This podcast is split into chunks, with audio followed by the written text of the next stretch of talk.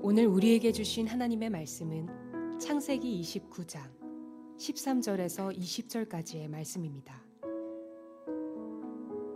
라반이 그의 생질 야곱의 소식을 듣고 달려와서 그를 영접하여 안고 입맞추며 자기 집으로 인도하여 드리니 야곱이 자기의 모든 일을 라반에게 말하매 라반이 이르되 너는 참으로 내 혈육이로다 하였더라.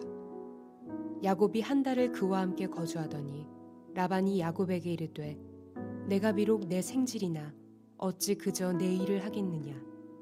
내 품삯을 어떻게 할지 내게 말하라. 라반에게 두 딸이 있으니 언니의 이름은 레아요 아우의 이름은 라엘이라.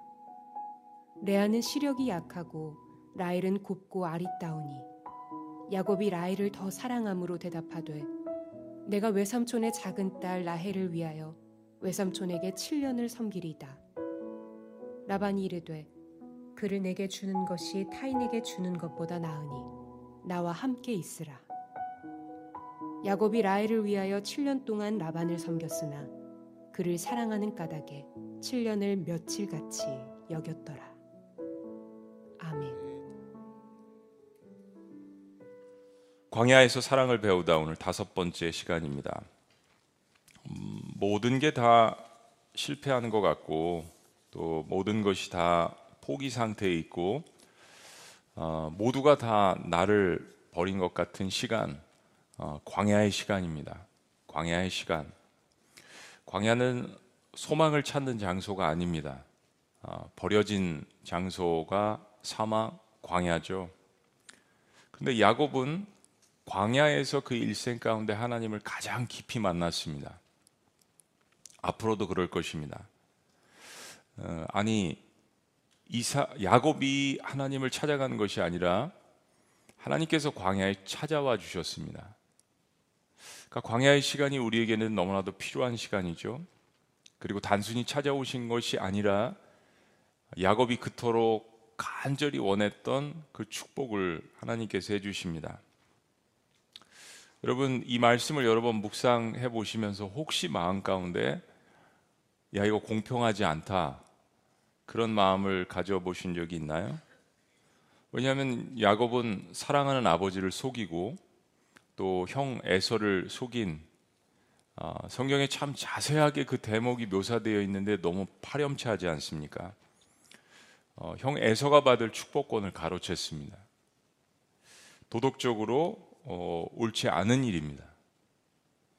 사실 우리 입장에서 하나님의 공이라는 잣대로 아니 하나님까지 가지 않더라도 내가 갖고 있는 내가 생각하는 정의라는 잣대로 이 사건을 보더라도 하나님은 야곱에 대해서 야곱의 잘못에 대해서 엄중하게 꾸짖으셔야 마땅할 것입니다. 그런데 야곱은 사실 지금 그 자신이 저지른 행위에 대한 혹독한 결과를 지금 치르고 있죠. 경험하고 있죠. 하나님께서 오히려 이미 자신의 잘못으로 인해서 광야에서 고통받고 있는 야곱을 꾸짖으시기보다는 나타나셔서 그를 위로하시고 축복하십니다. 이미 그 죄에 대한 결과를 경험을 하고 있는 그 야곱에게 나타나신 그 하나님의 반응은 우리가 생각하는 반응이 아니라는 것입니다. 우리는 때로 하나님께서 야곱에게 행동하시는 것에 대해서 못마땅하게 생각할 때가 있습니다. 어, 이 선택론 또 로마서 말씀에서 언급하는 내가 에서는 미워하고 야곱은 사랑했다. 이거는 몇 시간에 걸쳐서 한 번 더 여러분들과 진지하게 그 말씀을 로마서 강론에서 보기를 원합니다. 이게 우리의 마음을 하나님께서 다 간파하시고 하나님께서 미리 말씀하신 거라고 생각해요. 우리의 마음은 이겁니다. 왜 에서는 미워하고 야곱은 사랑하시지? 왜 하나님이 지금 광야에 나타나셔서 야곱을 엄중하게 꾸짖지 아니하시지? 이런 질문을 우리가 가졌을 때 적어도 제 속마음을 저의 마음을 제가 들여다본다면 이유는 딱 한 가지입니다. 제가 야곱이라는 생각이 안 들어서입니다. 난 야곱이 아니다라고 생각하는 마음 가운데 왜 야곱을 꾸짖지 아니하시지? 이 생각을 제가 하고 있더라고요. 하나님께서 음, 나 같은 인간에게 베푸시는 십자가의 은혜가 이해가 되시나요?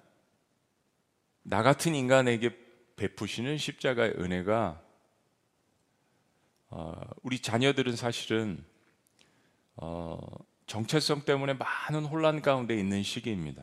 내가 누구인지 그리고 정체성의 혼란 가운데 있는 사람들의 많은 두려움 가운데 하나는 다른 사람들이 나를 어떻게 생각하는가에 관한 것입니다. 다른 사람들이 나를 어떻게 생각하나. 우리는 우리의 속마음을 사실 우리만 알잖아요. 근데 하나님은 우리를 다 들여다보십니다. 그러니까 내가 뭘 생각하고 어떻게 결정하고 어떤 과정을 거치고 그러니까 나쁜 생각, 죄를 짓는 생각 모든 것을 하나님께서 다 보고 계시는 거예요. 나를 누구보다도 더 잘 아시는 분이 하나님이십니다. 그런데 그런 야곱과 같은 야곱 이상인 나 같은 자에게 은혜를 베푸시는 그 하나님의 은혜가 내가 다른 사람들을 판단하는 것처럼 야곱을 판단하는 것처럼 이성적으로 합리적으로 이해가 되시냐라는 그런 질문입니다. 도저히 이해가 가지 않기 때문에 그것은 공의가 아니라 은혜인 것입니다. 우리는 항상 잣대라는 것을 남에게는 공의와 정의로 되고 싶어 하고 나에게는 은혜로 되고 싶어 하잖아요. 근데 사실은 성숙한 신앙이라는 것은 내가 은혜를 받고 싶은 만큼 나도 사랑을 받고 싶은 만큼 다른 사람들에게도 그것을 적용해야 그래야지 그게 사실은 공평이라는 것입니다. 사실은 그게 정의라는 것입니다. 야곱은 아직 광야에서 자신에게 다가오셔서 주인이잖아요. 근데 말을 건네시는 그 하나님의 사랑을 모릅니다. 아직 몰라요. 이제 차츰 그 사랑을 배워 나갈 것입니다. 엄청난 축복을 하셨지만 그게 어떤 축복인지 그것을 담는 그릇을 하나님께서 만들어 내실 것입니다. 하나님의 사랑이라는 건 하나님은 일단 저질러 놓고 보시는 거예요. 일단 내가 너 사랑한다. 내가 너를 선택했다. 너는 내 아들이라. 너는 내 사랑하는 딸이라. 그냥 하나님께서 선포하시고 저질러 놓으시고 그 다음에 만들어 나가시고 순종하고 따르는 그 자녀들을 책임져 주십니다. 그게 야곱의 이야기입니다. 하나님은 어, 발 뒤꿈치를 잡는 자, 그게 발전해서 그 인생 가운데 사기꾼, 약탈자, 야곱을 품으시는 그 하나님의 사랑이 과연 어떤 것인지를 이 야곱의 이야기를 통해서 우리에게 보여주고 계십니다. 내가 사랑 때문에 아파 보아야 어, 날 짝사랑하는 사람의 사랑이 어떤 것인지 엿보게 됩니다. 이해하게 됩니다. 자식은 스스로 부모가 되어 봐야 그 부모의 심정이 어떤 것인지 안다라는 말이 있지 않습니까? 창세기 29장은 야곱의 인생 러브 스토리입니다. 예. 야곱이 드디어 목적지인 하란에 다다랐습니다. 브엘세바부터 하란까지 직선 거리만 720km. 길을 처음 가는 야곱에게 있어서 거의 1000km에 달하는 엄청난 거리입니다. 엄청나게 멀고도 험하고 외롭고 고독하고 말씀을 보니까 야곱은 걸어갔습니다. 낙타를 동원한 것도 아니고요. 말을 타고 가는 것도 아니고요. 얼마나 그 길을 고생하면서 외롭게 패배자의 마음으로 걸어갔을까요? 그런데 루스에서 베델에서 만난 그 하나님의 축복, 내가 너와 함께하겠다, 동행하겠다라는 것이 야곱에게는 엄청나게 큰 힘이 되었을 것입니다. 야곱이 근처에 목적지에 도달합니다. 그리고 야곱은 거기서 우물에 다다랐는데 거기에 모여 있는 한 그룹의 목자들을 만납니다. 그리고 야곱이 그들에게 질문합니다. 어디서 왔느냐고. 참 야곱답습니다. 그 사람들이 이방인에게 먼저 물어봐야 되는 거잖아요. 어디서 왔냐고 사람들에게 질문합니다. 놀랍게도 그들은 하란에서 왔다라고 답변을 합니다. 야곱이 너무 반가워서 그러면 나홀의 손자 라반이라는 사람을 아냐고 묻습니다. 목자들은 라반을 잘 안다라고 이야기합니다. 야곱이 너무 기뻐서 그가 잘 있냐라고 뭐 살아 있냐라고 안부를 묻습니다. 목자들은 라반이 잘 있다라고 이야기할 뿐더러 지금 그의 딸이 양떼를 몰고 이쪽 우물가로 막 오고 있다라고 소식을 전합니다. 근데 이때 야곱이 갑자기 한 가지 제안을 합니다. 아까 도착할 때 보니까 해가 아직 중천에 떠 있는데 목자들이 양떼들과 함께 우물 곁에서 다 드러누워 있는 거예요. 그 이유가 뭐냐면 아직 양떼들이 다 모여 있지 않기 때문에 나중에 다 모일 때 한꺼번에 물을 먹이려고 기다리고 있는 중이라고 성경이 이야기를 29장의 초반에 아주 자세하게 이야기를 합니다. 이건 뭔가 의미가 있다라는 거죠. 그리고 사실 그것보다 더 중요한 것은 당시에 우물을 자주 열면 우물이 오염이 되고 열어놓은 상태에서 다른 동물이 들어갈 수 있기 때문에 그들이 세운 규칙 가운데 하나는 다 같이 모였을 때 해가 질 무렵에 다 모이면 우물문을 열고 그때 질서를 지키면서 다 같이 물을 먹이는 것이었습니다.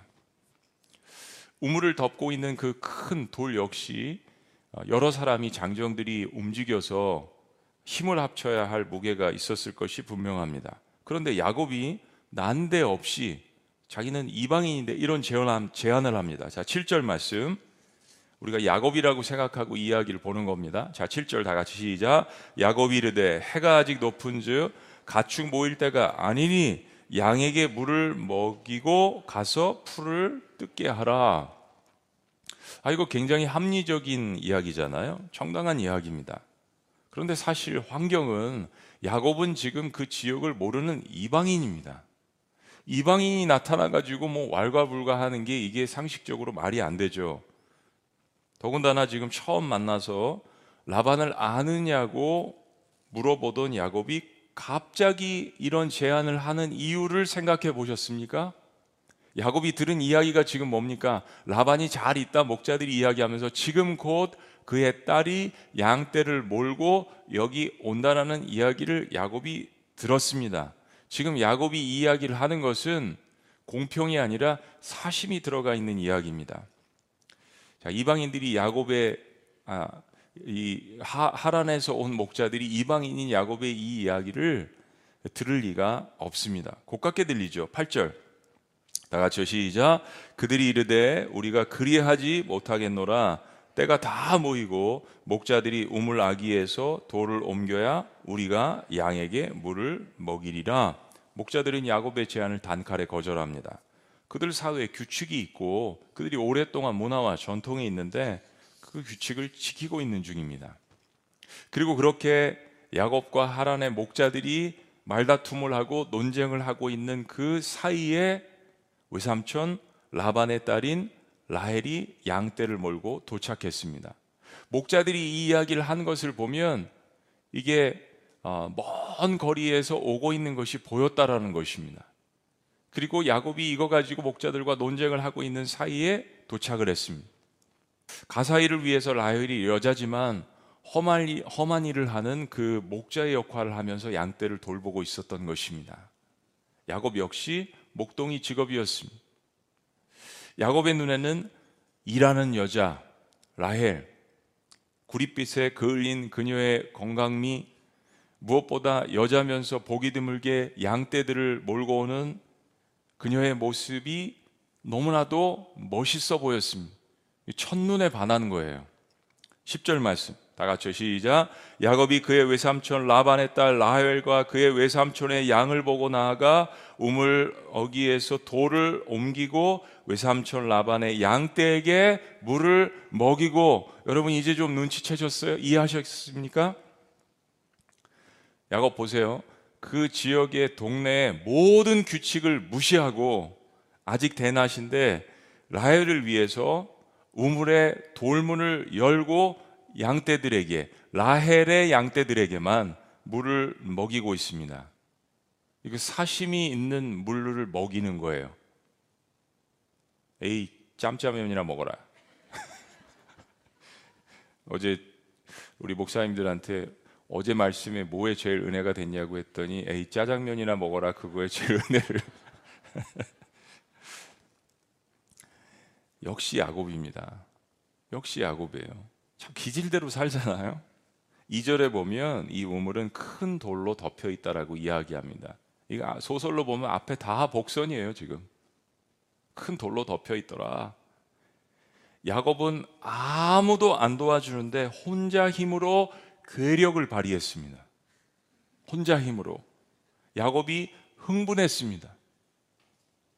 인생에 처음으로 가슴이 뛰는 거예요. 한눈에 라헬을 알아보고 장정 명명이 옮겨, 옮겨야 하는 그 돌문을 그리고 그 지역에 전통이 있는데 고대 사회에서 전통이 얼마나 중요합니까? 지역에 있는 모든 사람들을 무시하고 양들을 물 먹이려고 기다리고 있는 모든 목자들을 무시하고 라헬만 눈에 보이는 거예요. 그리고 괴력을 발휘해서 그 큰 돌을 옮겨버립니다.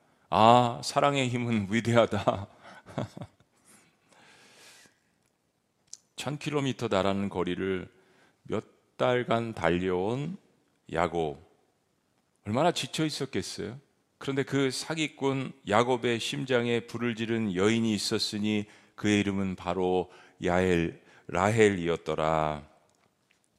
야곱의 감정이 복받칩니다. 한 번도 보지 못한 사촌 여동생, 사실은 사촌 여동생이잖아요. 의삼촌의 딸 라헬을 보고 야곱이 대성통곡합니다. 자, 11절. 다 같이 시작. 그가 라헬에게 입맞추고 소리내어 울며 야곱답습니다. 야곱의 기질을 나타내는 겁니다.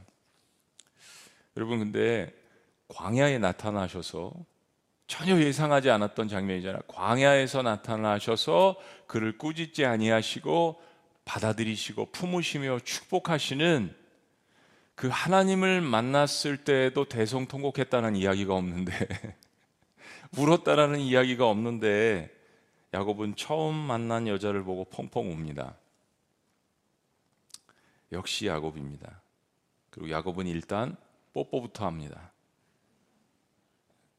입 맞추고 자기가 누군지 라헬에게 자초지종을 이야기합니다.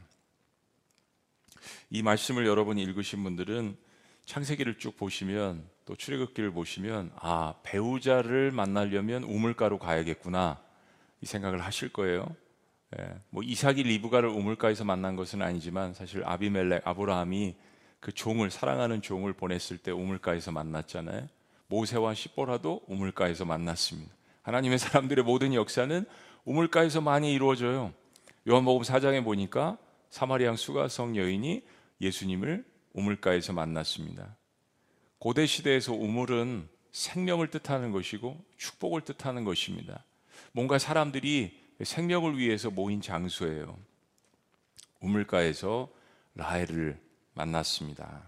그리고 뽀뽀부터 하고 대성통곡하며 자초지종을 이야기합니다. 12절 말씀. 그에게 자기가 그의 아버지의 생질이요 리브가의 아들됨을 말하였더니 라헬이 달려가서 그 아버지에게 알림해 라반이 그의 생질 야곱의 소식을 듣고 달려와서 그를 영접하여 안고 입맞추며 자기 집으로 인도하여 드리니 야곱이 자기의 모든 일을 라반에게 말하매 라헬도 처음에 야곱을 싫어하지 않은 듯합니다. 왜냐하면 자신을 위해서 모든 그 동네 목자들을 물리치고 괴력을 발휘해서 돌짝을 옮기고 양떼들에게 물을 먹여줬으니까 얼마나 또 그 모습이 멋지게 보였겠어요. 야곱은 사심으로 그랬지만요. 라헬은 단숨에 달려가서 아버지 아버지 라반에게 야곱의 이야기를 합니다. 그리고 라반 역시 자신의 여동생 리브가의 아들 야곱이란 이야기에 한 걸음에 달려와서 야곱을 대환영합니다. 너무 기뻐합니다. 그리고 이렇게 이야기합니다. 14절 다 같이요. 라반이 이르되 너는 참으로 내 혈육이로다 하였더라. 야곱이 한 달을 그와 함께 거주하더니 갑자기 모든 일이 하란에 도착하자마자 일사천리로 진행이 됩니다. 라헬도 기뻐하고 외삼촌 라반도 기뻐하고 갈 곳 없었던 야곱이 자신을 환영해 주는 이 집에서 회복하기 시작합니다. 기쁨을 찾기 시작합니다. 더군다나 라헬을 보고 첫눈에 반했는데 그 집에서 함께 거하는 거 이거 얼마나 기뻐요. 그리고 야곱은 라반의 집에서 한 달을 먹고 살았습니다. 그때 라반이 야곱에게 제안을 합니다. 15절 말씀. 라반이 야곱에게 이르되 내가 비록 내 생길이나 어찌 그저 내 일을 하겠느냐 내 품삯을 어떻게 할지 내게 말하라. 자, 라반은 야곱이 라헬을 좋아한다는 것을 이미 다 알고 있는 듯 합니다. 이게 왜 눈에 안 보이겠어요? 라반이 어떤 사람인데. 우리가 앞으로 보면 라반이 참 대단한 사람입니다. 야곱이 무슨 이야기를 할지 이미 다 알고 있습니다. 라반은 한 수 위에요. 근데 야곱은 아직도 자기 자신이 꾀돌이라고 생각을 합니다. 그리고 머리를 굴립니다. 어차피 외삼촌 집에서 먹고 살려면 일을 해야 하는 것이 상식인데 그런데 일을 하는 것은 핑계에 불구하고 그의 목적은 라헬을 자신의 아내로 맞아들이는 거예요. 외삼촌이 이 부분을 거부할 수도 있습니다. 일에 대한 품삯은 줄 수 있지만 그래서 야곱이 머리를 굴리고 그의 목표는 지금 라헬이기 때문에 이렇게 제안을 합니다. 16절 라반에게 두 딸이 있으니 언니의 이름을 레아요 아우의 이름은 라헬이라 레아는 시력이 약하고 라헬은 곱고 아리따우니 레아가 시력이 약하다. 여기에 대해서는 두 가지 해석이 있습니다. 좀 육신적으로 시력이 약하고 약간 영안이 부족한 그런 해석도 있고 또 하나는 굉장히 어, 레아의 눈이 이쁘고 어, 선하고 온유한 스타일이다. 이런 두 가지 해석이 있습니다. 자, 그런데 어쨌든 라헬에 대해서는 그 외모와 용모가 아름답다라고 표현을 합니다. 18절 야곱이 라헬을 더 사랑함으로 대답하되 내가 외삼촌의 작은 딸 라헬을 위하여 외삼촌에게 7년을 섬기리이다. 7년은 사실 완전 숫자죠. 실제적인 숫자이기도 하거지만 7년을 섬기리이다. 성경은 야곱의 눈에 라헬은 아름답고 라헬을 더 사랑했다라고 기록합니다. 야곱이 레아를 안 좋아한 것이 아니라 성경이 두 번을 강조합니다. 라헬을 더 사랑하였더라. 라헬을 더 사랑하였더라. 야곱은 라반을 위해서 7년을 일할 테니까 품삯으로 라헬을 달라라고 제안합니다. 자, 아주 당돌한 제안이에요. 왜냐하면 야곱은 지금 아무것도 갖고 있지 않습니다. 여러분 이 성경 본문이 우리에게 이야기해 주는 바가 뭐냐 하면은 야곱이 부엘세바에서 쫓겨날 때 떠날 때 아무것도 갖지 못하고 떠났다라는 것을 이야기합니다. 당시에는 신부감을 구하려면 신부값에 대한 값을 지불해야 했습니다. 부모에게. 근데 야곱은 지금 아무것도 갖고 있지 않는 겁니다. 아무것도 갖고 있지 않는 남자로서 자신이 라헬을 위해서 7년을 외삼촌에게 봉사하겠다는 이야기를 하는 것입니다. 라반 역시 이 거래를 좋게 여깁니다. 라반의 집에는 남자가 귀합니다. 믿을 만한 남자가 필요했습니다. 그런데 외삼촌 라반의 마음에는 어린 조카 야곱을 속이기 위한 계획이 다 있었던 것입니다. 아, 라반은 다 계획이 있구나. 19절. 라반이 이르되 그를 내게 주는 것이 타인에게 주는 것보다 나으니 나와 함께 있으라. 라반은 아무것도 잃어버릴 게 없는 게임입니다. 거래예요. 그리고 성경에 다시 한번 사랑이라는 말이 등장하는데 이삭과 리브가에게 쓰였던 그 사랑 이번에는 그 무게가 아주 강력합니다. 20절 말씀. 20절. 네. 우리 첫사랑으로 돌아가서 다 같이 20절 시작 야곱이 라헬을 위하여 7년 동안 라반을 섬겼으나 그를 사랑하는 까닭에 7년을 며칠같이 여겼더라 할렐루야 아멘을 별로 안 하시네요 경험을 해보셨어야죠. 이거 뭐 거의 대릴 사회잖아. 대릴 사위. 우리나라 옛날 조선 시대 대릴 사위. 야곱이 7년 동안 그냥 사랑이 아니라 이 성경의 표현은 불같은 사랑을 합니다. 그 한 여인을 위해서 7년을 수일처럼 옛날 성경에는 수일처럼 여기더라. 그 사랑 때문에 7년을 견뎠다는 이야기입니다. 야곱은 마치 돌쇠처럼 외삼촌 양떼들을 돌보며 몸이 으스러져라 일을 해도 기뻤습니다. 혹시나 3년 지났을 때 라반이 마음에 안 들어서 야 그 거래는 안 돼 그냥 품삯 줄 테니까 3년 하고 너 떠나라고 할 수도 있는 거잖아요. 내 딸은 안 되겠어. 너한테는 못 주겠다라고 이야기하면 도루묵이에요. 야곱은 지금 돈이 탐난 게 아닙니다. 억만, 억만금을 주어서라도 7년을 돌쇠처럼 일해서라도 라헬을 얻고 싶은 거예요. 야곱은 기질상 자기가 생각하는 목표를 위해서는 수단과 방법을 가리지 않고 최선을 다하는 성격입니다. 장자권 사기 사건도 마찬가지였어요. 근데 이번에는 한 가지가 다릅니다. 야곱은 정당하게 자신의 목표를 위해서 성실하게 노동을 하고 그 대가를 치르고 있습니다. 대가를 치르고 있습니다. 사랑을 위해서. 그리고 이제 약속한 7년의 기한이 찼습니다. 라헬을 얻기 위해서 7년을 며칠같이 기다린 야곱 득달같이 7년이 딱 되자 그 날짜가 되자 외삼촌 라반에게 달려갑니다. 외삼촌 외삼촌 이제 약속한 기한이 다 찼습니다. 얼마나 이 날을 기다려 왔을까요?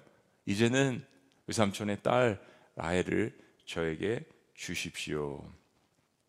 라반도 이 야곱의 말을 기다렸다는 듯이 동네 사람들을 다 모으고 잔치를 베풉니다. 그리고 야곱은 첫날 밤을 보내게 됩니다.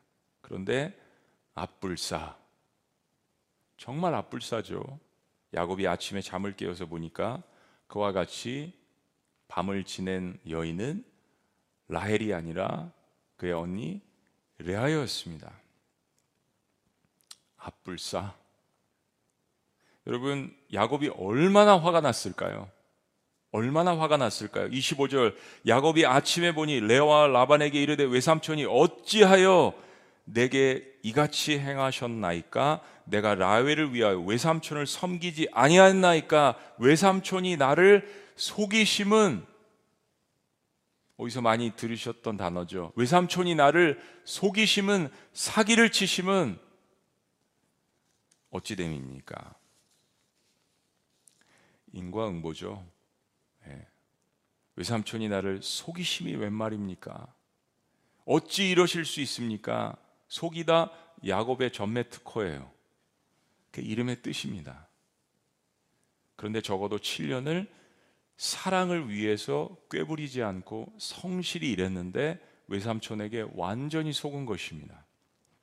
마치 자기가 장자권을 얻기 위해서 아버지 이삭을 속이고 형 에서를 속인 것처럼 말이에요.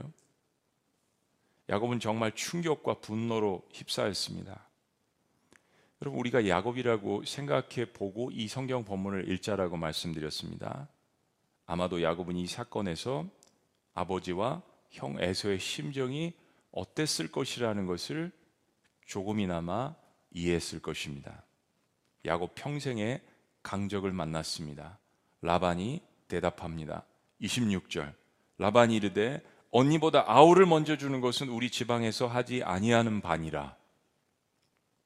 라반은 처음 계약을 할 때부터 야곱을 속인 것입니다. 라반은 다 계획이 있었습니다.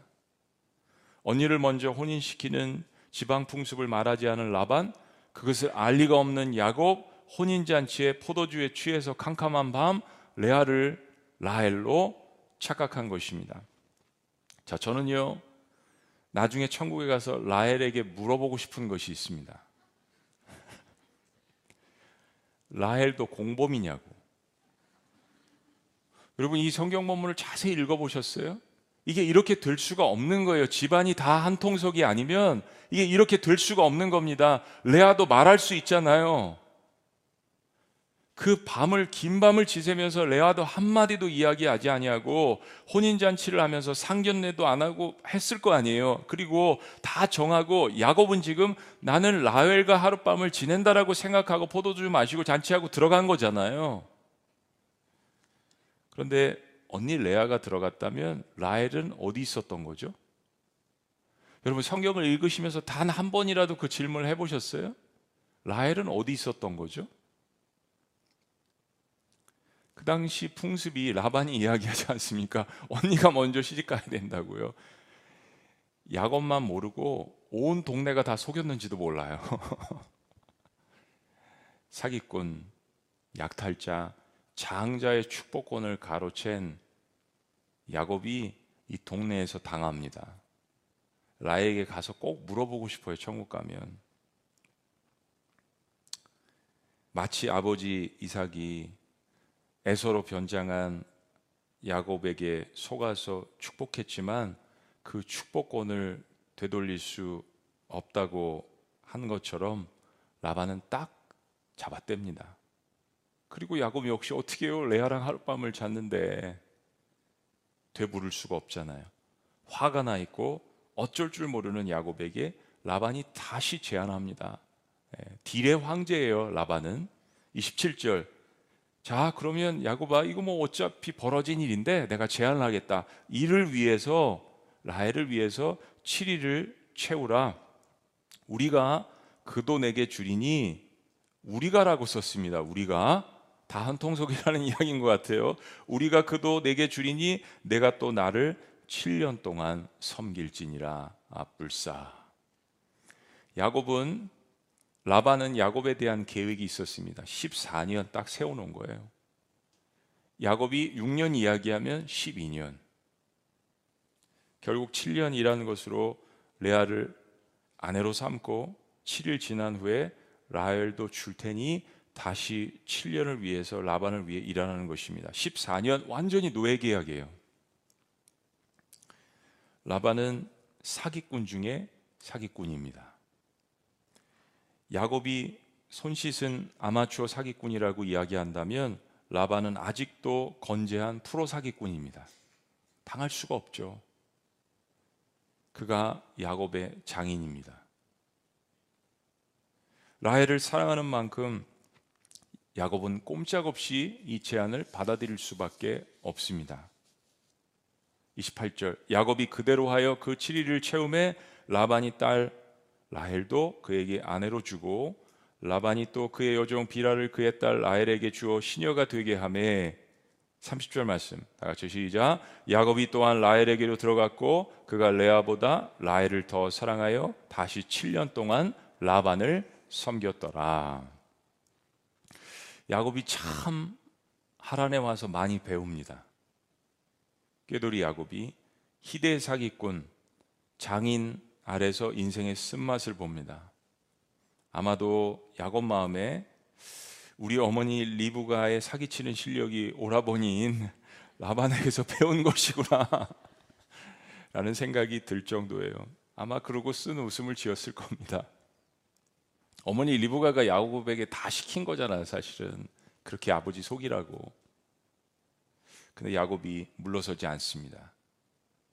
간절히 원하고 원해서 축복을 쟁취하듯이 열정적으로 7년의 시간을 다시 불태워서 라헬을 정당하게 얻습니다. 그래도 이번에는 라헬을 이미 아내로 맞아들인 상태에서 7년을 더 봉사한 거잖아요. 야곱이 라헬을 사랑하여 라반을 위해서 7년을 봉사하였더라. 섬겼더라. 야곱이 변화되고 있습니다. 욕심이 나서 장자권을 사기치고 빼앗았더라가 아니라 사랑해서 사랑을 위하여서 7년을 그리고 사랑해서 사랑을 위해서 7년을 더 사랑하는 여러분 딸 가지신 부모님들은 이런 야곱을 구하십시오. 그런데 한 번 더 생각할 것은 나중에는 후회하실지도 모릅니다. 딸들이 야곱과 함께 도망치니까요. 나중에 레아와 라헬이 야곱과 함께 도망치잖아요. 그만큼 야곱이 사랑했다는 이야기입니다. 자, 여러분, 큰 그림에서 이것을 한번 보시길 원합니다. 왜 창세기에 거대한 이 세상을 우주를 창조한 이 대서사시에서 아브라함의 이야기가 있을까? 그리고 이삭의 이야기가 있을까? 온유한 사람.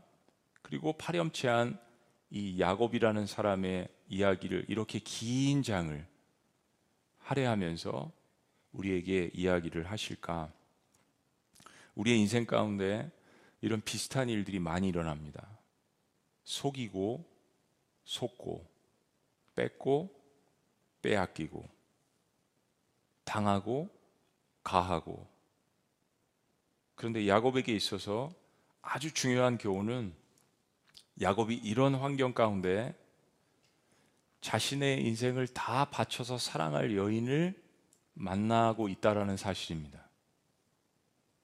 야곱은 하란 광야에서 사랑이 어떤 것인지를 배워가고 있습니다.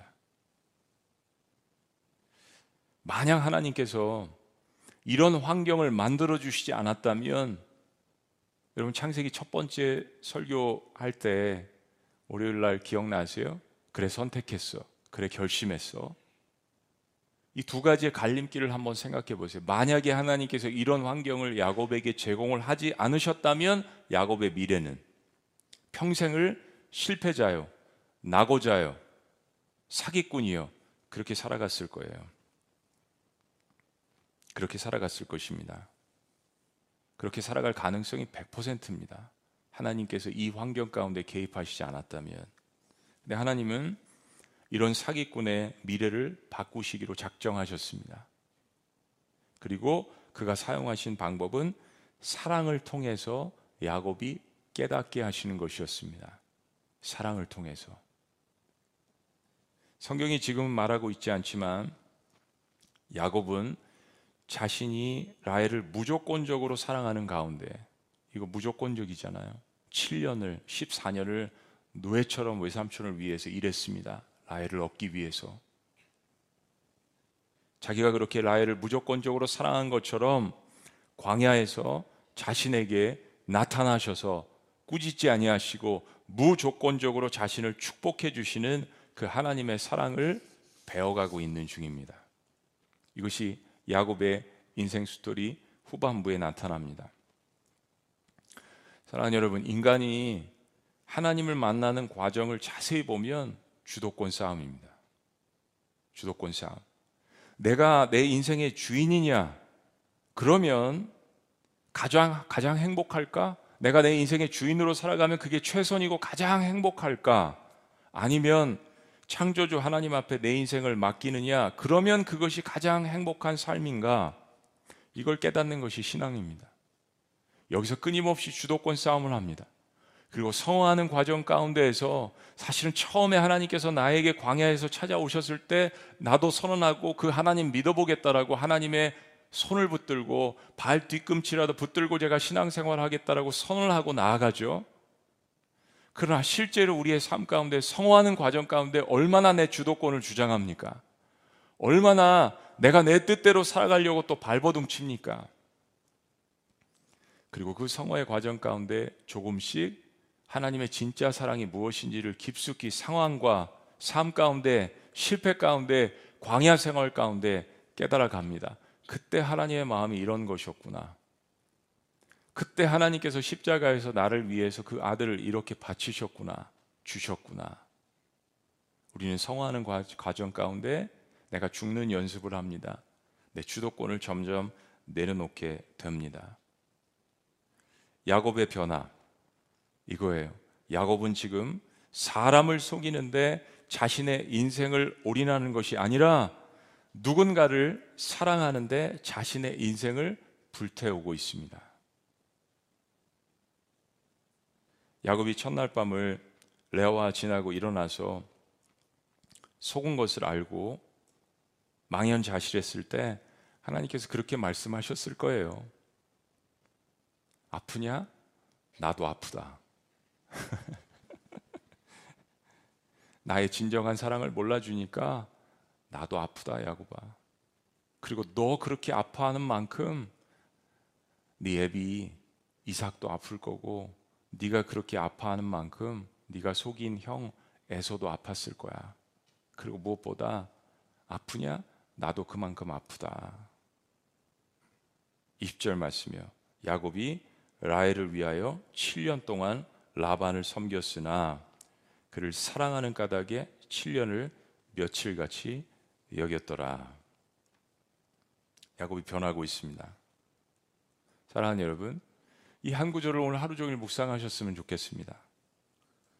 사람도 사람을 위해서 이렇게 헌신하고 봉사하고 사랑하는데 목적을 가지시고 여러분들을 만드신 하나님은 그 아들을 우리의 목숨값으로 던져주신 그 하나님은 여러분에 대해서 저와 우리에 대해서 천년을 하루처럼 참으며 인내하십니다. 7년이 아니라 천년을 하루처럼 참으며 인내하시는 것이 하나님의 사랑입니다. 그러니까 그 하나님의 사랑을 아는 사람들은 사랑으로 하는 일만 하나님 앞에 기억되어지게 되어 있습니다.